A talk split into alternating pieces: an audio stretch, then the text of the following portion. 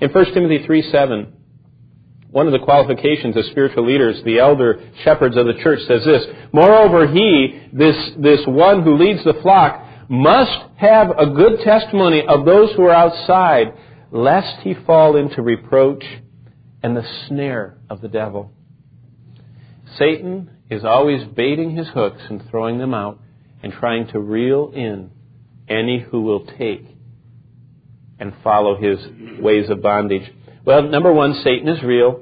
He is really the author of sin. He's really the author of suffering. He's really the author of death. He is really the author of temptation. He is really the author of bondage. And if you find someone that is bound to an addiction, to some filthy habit, to some pernicious way, Satan is on the other end of the chain. Because Satan is the author of those things. But secondly, Satan is dangerous. And I hope you realize this morning that he's not wearing red tights, you know, and has a little pitchfork with a pointy tail. He is the most malignant, dangerous, insidious foe that can be found in this universe. Number one, he's dangerous because Satan invades. Look at the Gospel of John, chapter 13, and look what Satan can do to unbelievers. John's Gospel, chapter 13, and verse 2. Satan can invade. It says in verse 2 And the supper being ended, the devil, already having put into the heart of Judas Iscariot, Simon's son, to betray him. You know what it says a little bit later? Satan entered him. You see, Judas was such a key figure in the betrayal of Christ that he planted this thought that Satan planted into Judas's mind that, that Judas, in his jealousy or whatever prompted him, he said, you know what, you can make some money. You can, you can betray this fella. And so Judas thought about that, and that's usually where sin starts. We just think about it, and we say, oh, that's not a good thought, but we still think about it, and we say, oh. Pretty soon, we think about it so long, we start planning, and then we do it. But it was so important that Satan himself entered and invaded Judas to accomplish the betrayal.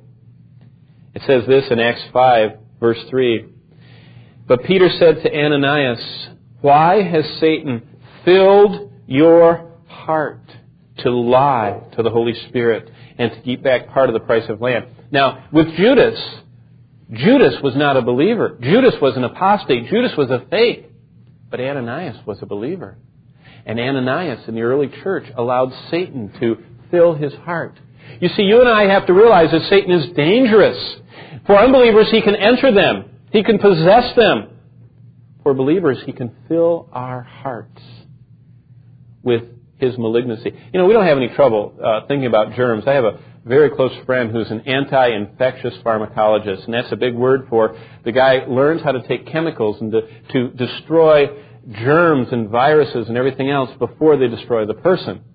And this man has spent his life, and I've told you about him before, he, he grows tissue. He has, he has living organs from different people that have died, and they have harvested these organs, and he keeps them all alive, and they're feeding them, and they're growing in his office, in his lab. And he goes in, know, cut off a little of that organ, he infects it, and then he injects it and tries to kill what he infects it with. You know, we don't have any trouble with that. We know about germs, and when people sneeze, we, you know, turn our heads and tell them, you know, cover your mouth when you sneeze and cough. And, and children, you know, my mother used to always say, if you lick doorknobs, you'll get sick. Well, I haven't licked a single doorknob since then. Because I learned quick about those germs. But you know what? We have no problem with germs.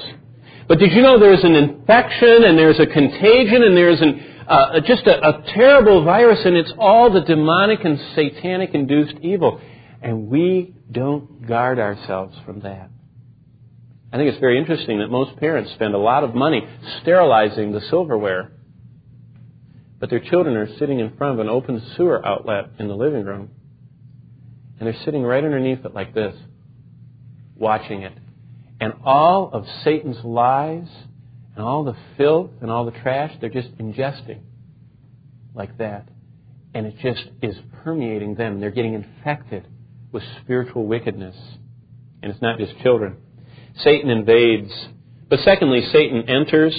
And this is what I was alluding to in John 13:27, a little bit later in chapter 13. This is what Satan can't do to believers. It says this, John 13:27. Now after the piece of bread, Satan entered him, entered Judas, Satan came, and as a spirit being, he is incorporeal. That means he doesn't have a body, he is a spirit. He actually entered inside of Judas's body, and he became the active agent controlling Judas. And it says this in verse 27 And Jesus said to him, What you do, do quickly. See, there was no, I mean, Jesus, being God the Son, could see Satan. He saw him. He saw him coming. He saw the entrance that Judas had made for Satan. He saw Satan invade and enter into Judas's body. And Jesus spoke to Judas and Satan. He says, Get on with it. And Satan entered him. 2 Corinthians 4 4 tells us a third element about the danger of Satan. The one who can invade and enter also can blind, whose minds the God of this age, that Satan, has blinded, who do not believe, lest the light of the gospel of the glory of Christ, who is the image of God, should shine on them. Satan has put blinders over the eyes of our world. And Satan cannot be everywhere. He's not omnipresent. Satan is not all powerful. He's not omniscient. In fact, you this morning know far more than he does because he can't understand this book. And that's why he wants to keep you from it. And the more you understand this book, the more you see that he is disarmed and he is defeated. But he so fears the Word of God that he spends his time finding ways for people to have their minds blinded so that they can't believe, so that the light of Christ cannot shine on them, so they can't see Christ as the image of God. Satan blinds. And that's why debating is not always profitable. You know, a lot of people, uh, they, they write these lurid and wicked accusations against Christ. Satan has blinded their heart. The only thing we can do is to pray that the Spirit of God will soften that heart. I cannot defeat a blinded person in my own strength. I can pray that God will open their eyes, Acts 26:18, and turn them from darkness to light. Turn them from the power of Satan unto God, that they might receive forgiveness of sins and inheritance, because Satan blinds. Fourthly, Satan steals. It says in Mark's Gospel, chapter 4 and verse 15, that these are the ones by the wayside where the word is sown, and when they hear, Satan comes immediately and takes away the word that was sown in their hearts. You know, a real joy I have is when I get the opportunity to share the gospel with someone, I write their name down and I pray and I pray and I pray and I pray for them. What do I pray for? That, that the word that was shared with them, Satan wouldn't take away. That, that it would find roots in their lives and that it would bear fruit and that they would come to Christ. Do you pray for the people that you share the gospel with? Do you pray for the people that our teams share the gospel with when they go out on evangelism explosion? Do you pray for the Word of God to take root in people's hearts that Satan would be kept from stealing that away?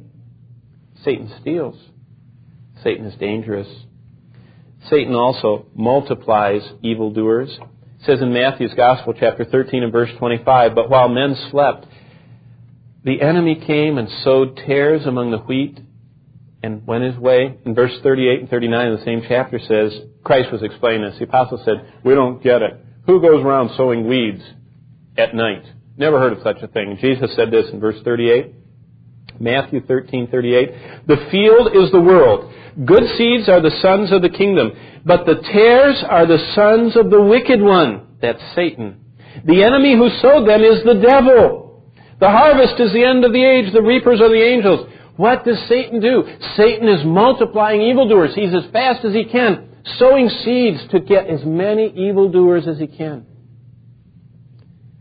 And so you and I, our goal and our purpose in life is not to Christianize the world. We can never do that. This, this world is under the control of the God, of the prince of the power of the air, the God of this world, Satan. Our goal is, by the grace of God, to see as many individuals come to Christ because we will never be able to, to keep up with the sowing that Satan does of evildoers. The Lord says, many go Satan's way, few go Christ's way. My job is to work my whole life with the few. Now, I would pray that they would be many few, but they're always going to be few. Few there be that find the straight and narrow way. And you should be thankful this morning that God led you, if you by faith have come to Christ, that God led you because straight is the gate and narrow is the way that leads to righteousness.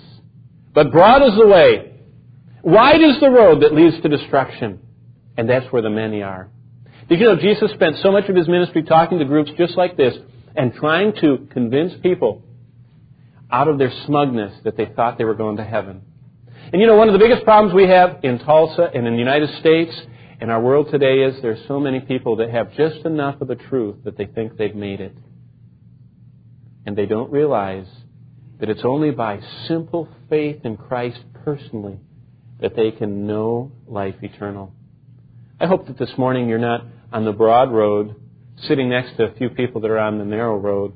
I hope that you have come to embrace Jesus personally by faith for yourself. Because if you're not careful, Satan will steal away the word you even know.